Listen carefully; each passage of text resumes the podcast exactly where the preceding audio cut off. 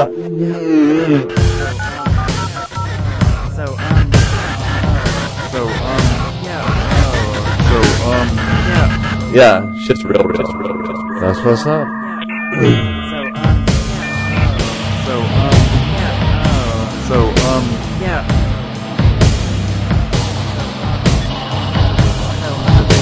Let there be light. So, Let there be light. Let there be light. So, um,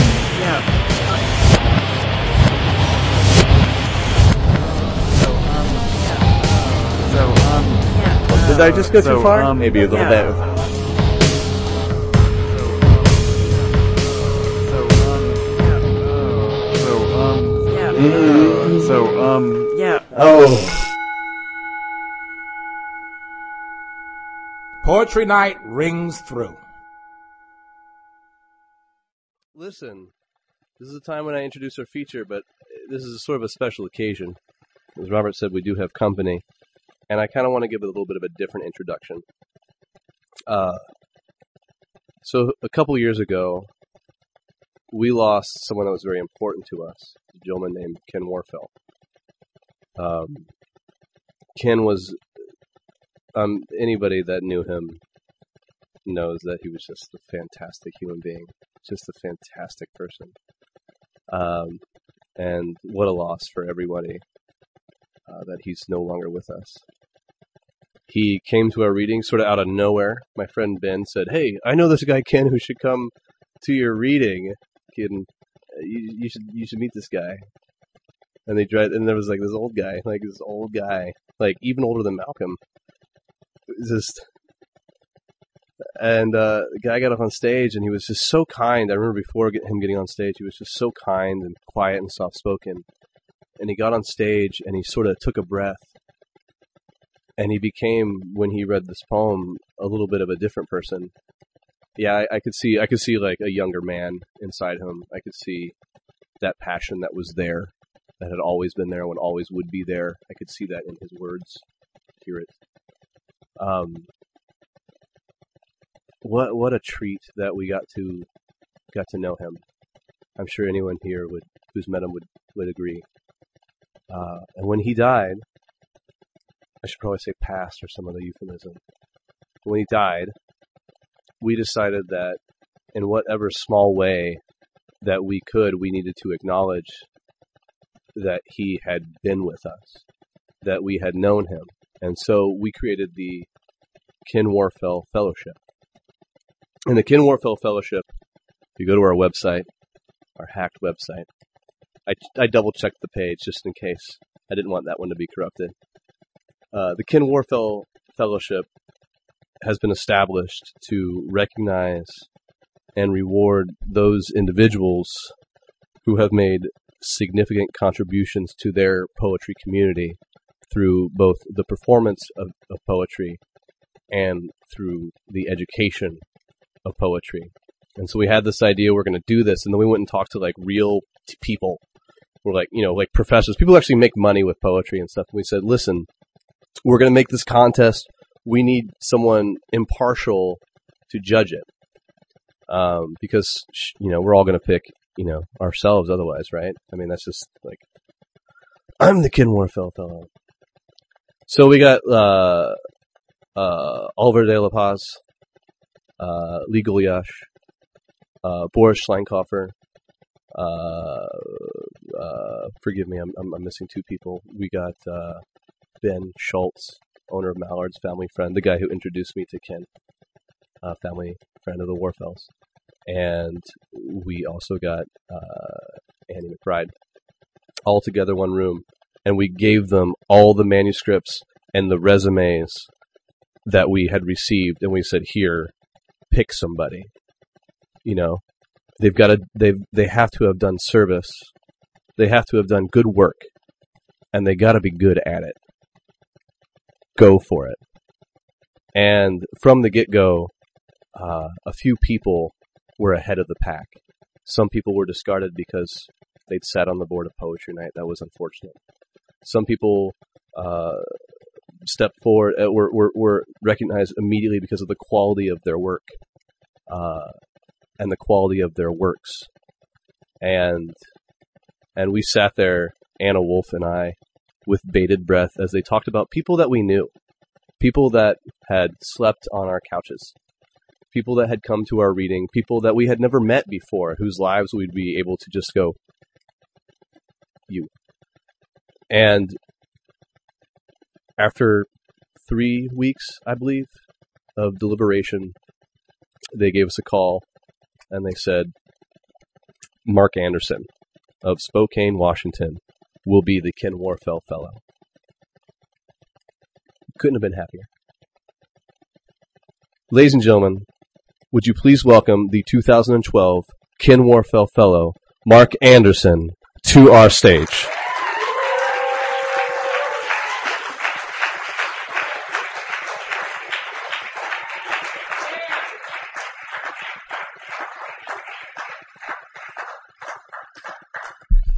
Thank you for the that introduction, Robert. It's great to be here tonight. I, uh, in order to honor my being named the Ken Warfel Fellow last year, I would like to share with you one of Ken's poems before I start in on my own.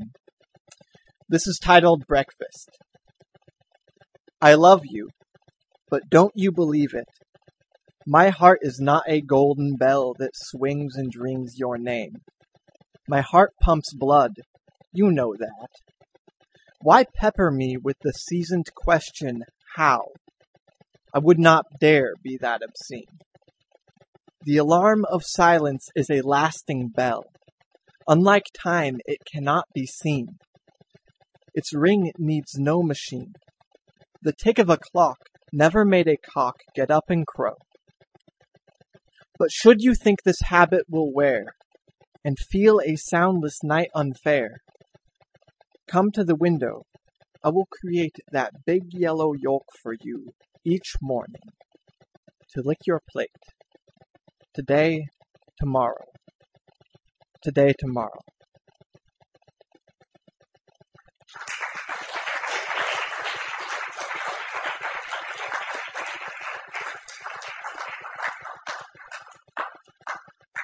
Gotta get all my poetry materials laid out here for me.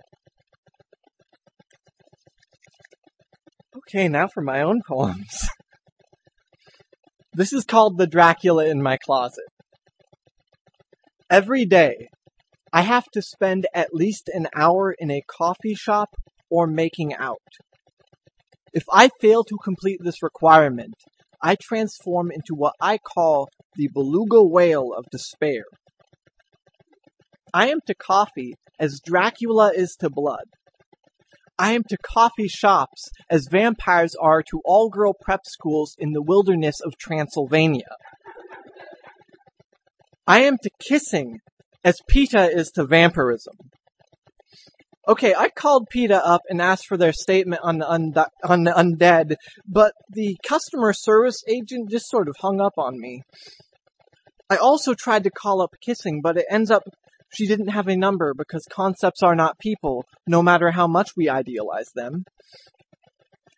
Whenever I get too close to that concept, the beluga whale shakes my spine and I wince, hoping I don't blurt out to her about how bad I got when it ended last time. When I get depressed, I am to my bed as a narcissist is to the stage. And I am to my head as a prisoner is to his cage, a tide receding so far into the background that my friends ask me where I have gone while I have been standing face to face with them, which is why I am to coffee shops as monks are to temples. And I am to crowded poetry readings as my friend's grandmother is to church. I would go every day if I could. I never tire of the confession, but I come protected. I wear my shirt that reads emotionally unavailable. Every shirt I own says that. It is not actually the shirt. It is how I act within the shirt. I am to love as a vampire is to the sun. If I was a vampire, I'd look mighty fine strutting into the Dracula Cafe all superstar, alight with the mercurial fire of confidence in my skinny jeans and beret. Nobody would even judge me for ordering my triple shot upside down iced cappuccino with virgin blood. The barista would notice my hands and say, Count, you really should take better care of yourself. Whatever grudges you are holding on to, let them go. I'd laugh it off, stagger home as dawn nearly blistered open the horizon, close the lid of my coffin, clutch it tightly to keep myself from throwing it open and running out into the light all day. Instead of sleeping, I'd picture that radiant yellow disk and shiver, as if I even knew what I had lost.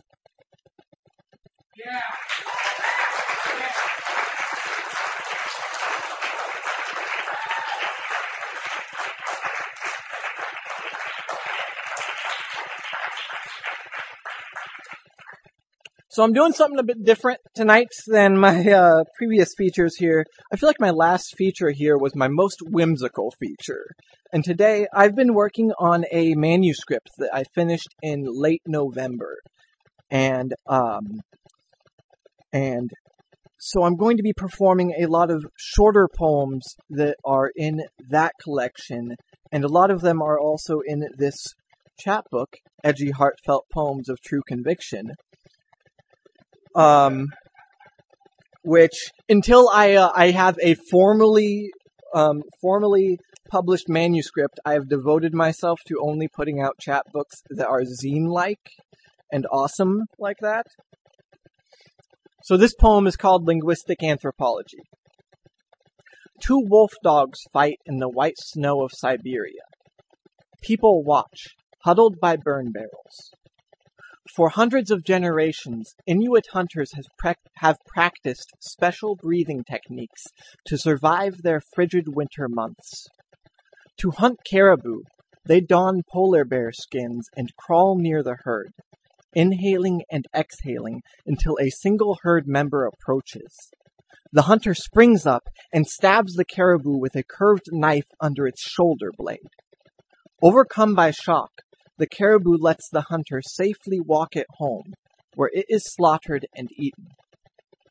Linguistic anthropologists suggest that we can measure what a people attach importance to by observing where their language is specialized. I wonder if the Inuit have a word for a caribou's will-less trance, or if they have omitted this from their tongue, eager to believe that such a thing cannot happen to people. The French language contains an expression, jamais vu, for when something becomes suddenly unfamiliar. I imagine a philosopher sits at the base of the Eiffel Tower in a striped shirt and beret, writing the word lonesome again and again until it loses meaning and he doubts that it ever was a word to begin with. Narcissus stares into a pond. Soon he is he no longer recognizes his own reflection, and he is damned by his own nature to obsessing over the question, Who is this most lovely face in the water? This thought symbolizes the entirety of his being until it, too, like the word lonesome, loses meaning and he lapses into non-existence altogether. I remember once writing a love letter and not having any of the words I needed. You are the type of snow I could fall right through. I am a songbird's locked jaw, a diminuendo in blue, a chunk of ice that calves off and floats quietly into the ocean.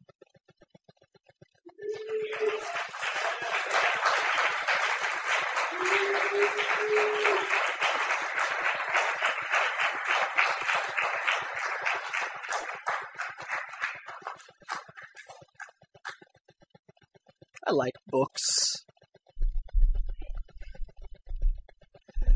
Alright, this one's called Things I Say to Convince Myself I Wasn't About to Cry. She butchered the song.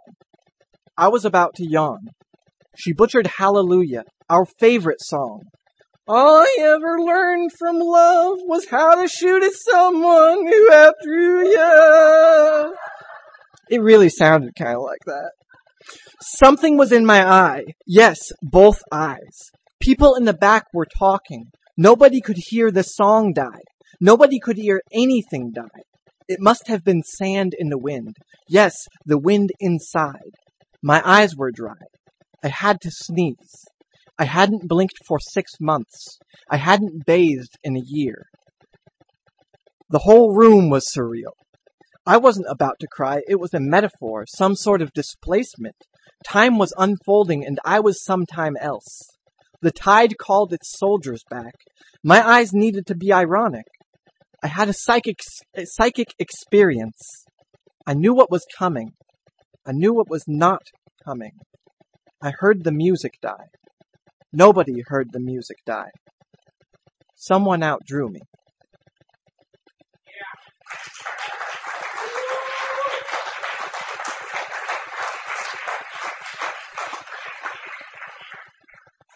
I didn't realize I was doing another poem by memory until I looked at my, my set list. this is called Dashing My Heart Against the Rocks of Puget Sound. In the shadow of skyscrapers, a jungle. You like cats? How about tigers? I asked on account of my striped sweater. Then the Senate filibustered my teeth. I sat there writing lines for a post-Armageddon romance, hoping that gamma rays would burn the entire planet down. You just made me blush. No morals. A Venus flytrap fed on my clever intention. My heart, a glow bug caught in a spider's web. When I said, let's strangle Chopin with piano wire, I meant I didn't want you to forget me. You laughed, like I hoped you would, in the jungle as I clawed open my scars. I awoke to birdsong that wasn't supposed to be in that city. I ran from room to room, broke my voice to find out if it was real.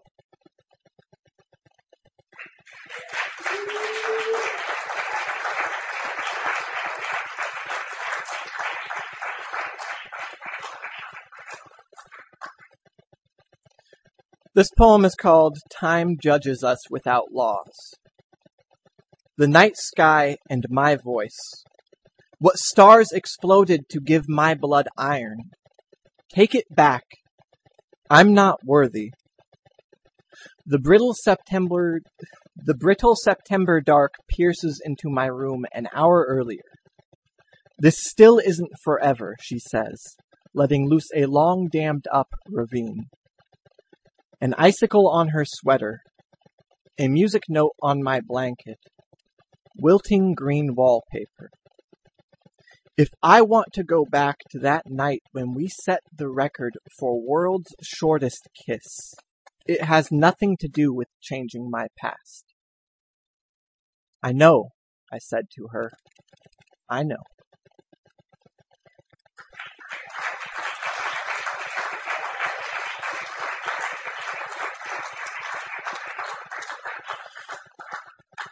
One more from edgy, heartfelt poems of true conviction, and then we will go on to another part of our journey here tonight. That journey will involve my notebook.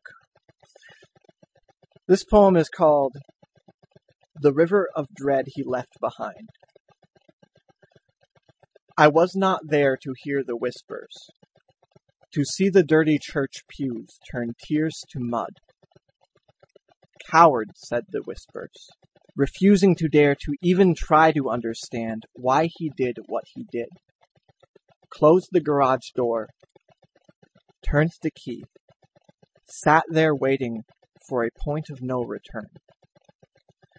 I do not believe in hell. I believe in friends, lovers, and family. It feels like cheating for them to get better. It feels like being a coward. Ask his girlfriend. Ask his journal. Too many of my friends have turned the ignitions of cars and pills and bottles and beds. Most of them have escaped, letting out cries for help more silent than any other sound they ever make. When I cry for help, it comes out as fuck you. We all have to learn how small we are at some point.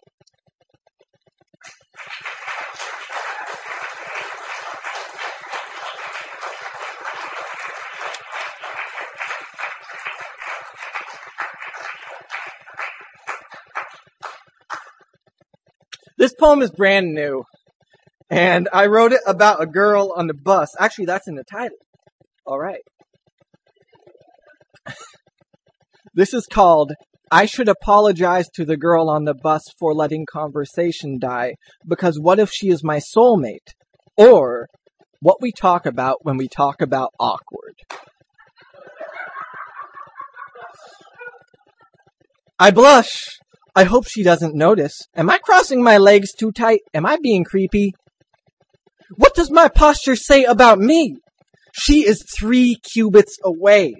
Is it true what they say about pheromones?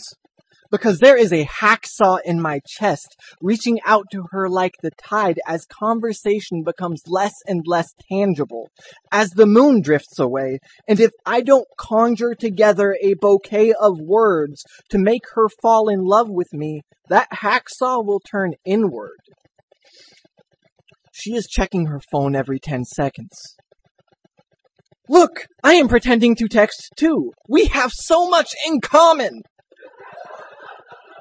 She is the pyramids of Giza. She is an unsolved mystery with short blonde hair, red lips, a beating heart, and a smartphone.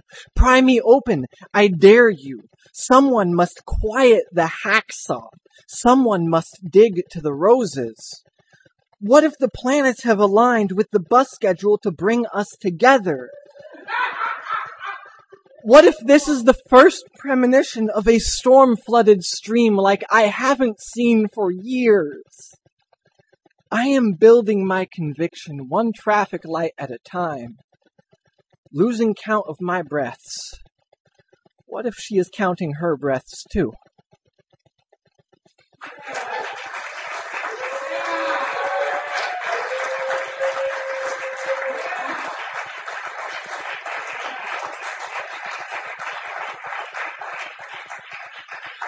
I'm not gonna lie, I was feeling a little tense leading up to that poem. I was just like, I'm getting dark, I'm getting dark. Now I'm gonna talk about a girl on a bus.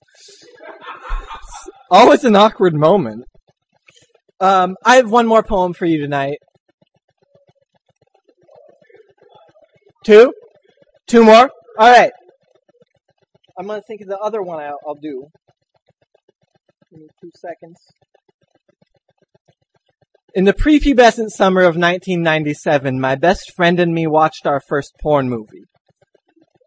Three naked blonde girls in the back of a red truck were touching each other way past our bedtime. We argued over who had a bigger boner, protruding like a spiny fish from little boy sweatpants. Welcome to the tell-all. I don't have a sex life as much as I have a looking at women online and not pitying myself, but still sort of wondering what human warmth would feel like. Life? I theorize that abstaining from things can become a hobby, and that eventually I'll develop special chastity powers, such as in- invisibility, or just feeling invisible and actually being okay with that. Or the power to become emotionally and physically distant from any girl that shows something other than platonic interest in me. Side note. I'm more afraid of sex than I am of burglars. If the spiny fish in me were, to have a conversation, it would go like this. Psst! Mark! There's a pretty girl over there! You should go talk to her! Who knows? Maybe you'll end up in her bed without any clothes on. It could happen. To which I would respond, but I hear those things have teeth.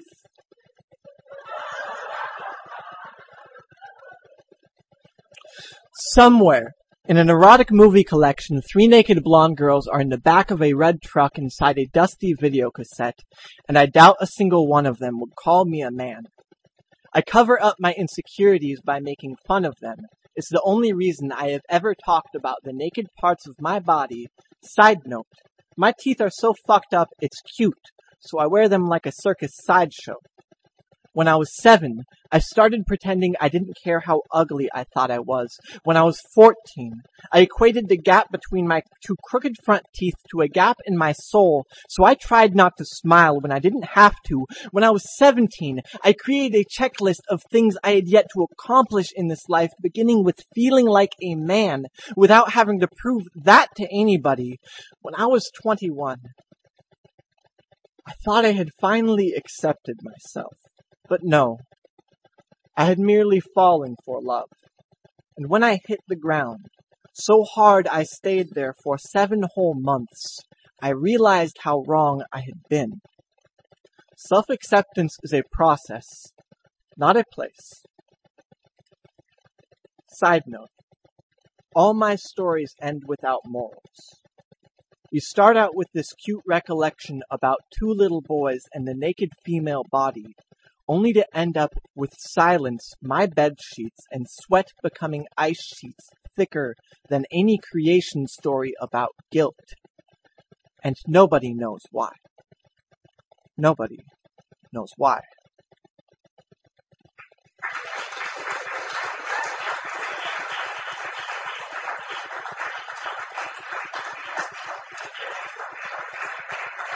One more, Robert? All right.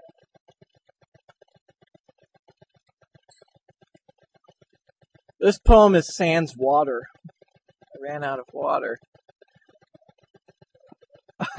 Just get this mouth real dry. um, I can go on if if that's okay, Robert. Is that some? That's okay.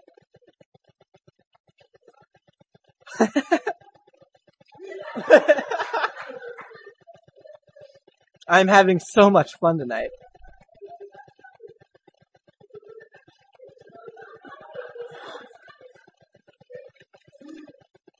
This poem is called Nihilism. Hell is a knife fight in which both competitors want to die. The fight itself is purgatory. Hell is the moment after when you realize you were always meant for this. This is how it feels to be 21 and singing on streets in Mexico, they say. It is to be 21 anywhere if you torture yourself. Now suppose the knife is in your hand. Now suppose you know the weight of a soul and the shrugging of shoulders, pink leaves dripping from the knife. Masked, masked spirits dancing around an invisible flame above. Trees growing in that same spot years later. Every building in Mexico City falling. If he was asked what was wrong, he was to say nothing. Nothing. Nothing.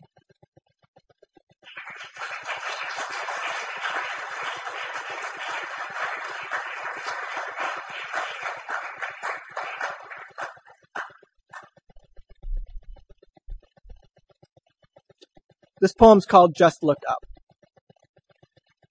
As his mother was dying, she told him, See you soon. I'll always be with you, so tell me stories. Just look up. And he had lost his faith a long time ago, so he wished he could have been more sincere as he held her hand and assured her, This. I'll tell you stories. If you're listening. And that night he kept his promise. He looked up and whispered, Once there was a boy who lost his mother, and he didn't know what to do. He didn't believe in a lot of things, but he sure did believe in you. When he came out, her priest came out too, so she thought, it must be a good thing, some sort of sacrament, maybe. She began wielding multicolored ribbons with both hands, told the rest of the family, if you've got a problem with my little boy, then you've got an even bigger problem with me, and he appreciated that more than she would ever know. So some nights he would look up and whisper, Once there was a boy who lost his mother with rainbows instead of shoes. She helped him walk that rocky path because it was the path he was meant to choose. They say some of us will never see the light, and they say others simply refuse. But if there is one similarity between the man in this story and myself, it's that we both know there are aspects of our own personalities we simply have no choice in. For him it is the rainbow. For me it is the blues. I did not pick the color of these eyes, but I do see through them. And I'm not saying these have been painful lives, just that they've been lives worth singing. He was born two things, Catholic and gay, so it makes sense that he lost his faith so easily, even though it was all he wanted to hold on to. Nobody ever said that God hated him, just that God hates people like him. But he has been attending Mass again, and plans on wrestling his faith back. Whenever anyone gives him that familiar look of disgust, he wants to shout at them, What God of yours is this who would create someone he cannot love, but instead he holds it in, looks up and whispers, Once there was a boy who lost his mother, but she taught him how to pray. He wasn't feeling very holy then, but he's feeling holy again today. I do not know what any of these rainbows feel like, but I do know something about love. I know it is unquestionable. I know it hits us when we are not looking. I know it changes us for the better, no matter what color it is. I know it isn't every color of the sky, even when the sky is crying blues. I know love is something we must always choose. It is the mother's wilting hand the petal falling from the flower, the boy's tear landing on her cheek, which was the last tear she would ever know, his tear trying to become a miracle, her skin too busy becoming snow. Unlike the man in this story, I have not yet lost my parents, but I am afraid of how I one day will, which is why, some nights, even though I don't believe in a lot of things, I try to look up, just in case.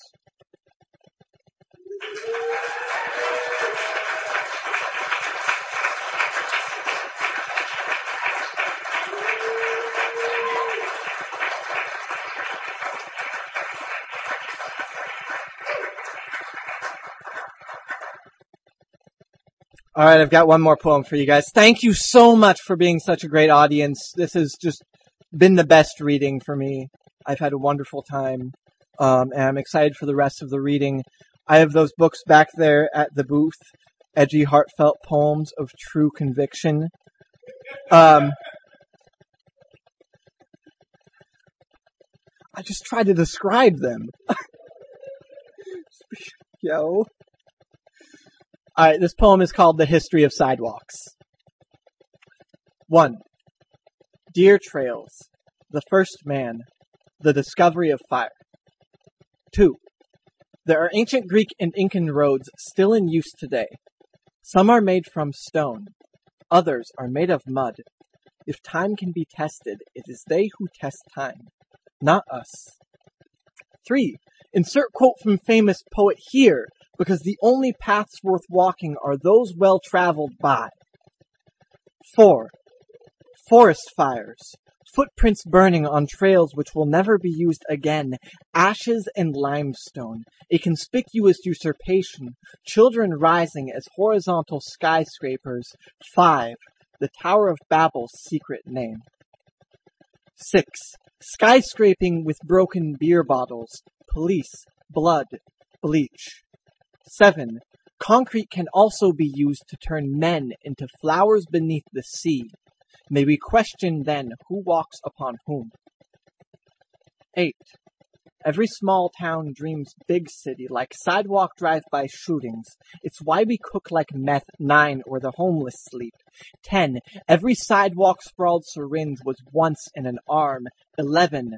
There are no sidewalks in Valhalla. Therefore death is what happens when we stop walking. 12. When the conquistadors came, Incan Emperor Atahualpa said, Follow our roads, and you will find a city paved and built of gold. The Spaniard, Francisco Pizarro, did not understand this parable. Atahualpa was executed. Pizarro never returned to Spain. May we question then who walks upon whom. 13. The first sidewalk in Argentina was christened by naming a newborn boy Fierro, meaning knife fighter, meaning we will only understand honor when we learn to walk away. 14. all that survived Sodom and Gomorrah. 15. A little boy scribbling his initials into wet concrete, caught and executed. 16. The permanently cast shadow of a girl skipping rope on the sidewalk of Hiroshima. 17. When cement dries, it hardens. When this happens to a man, he is called stone-faced. Whatever words are written into him can never be unwritten. He is called a man. His mother weeps for him because he will not do this himself. Thank you all so much. Come talk to me after the show. I love hugs.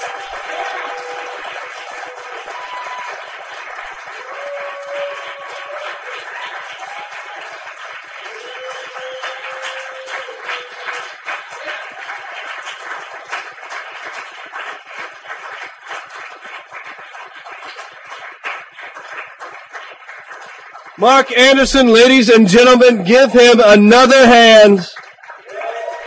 Mm. Zero zero zero one zero one zero one zero one zero one zero one zero zero one zero one zero one zero one Poetry night. zero one zero zero zero one one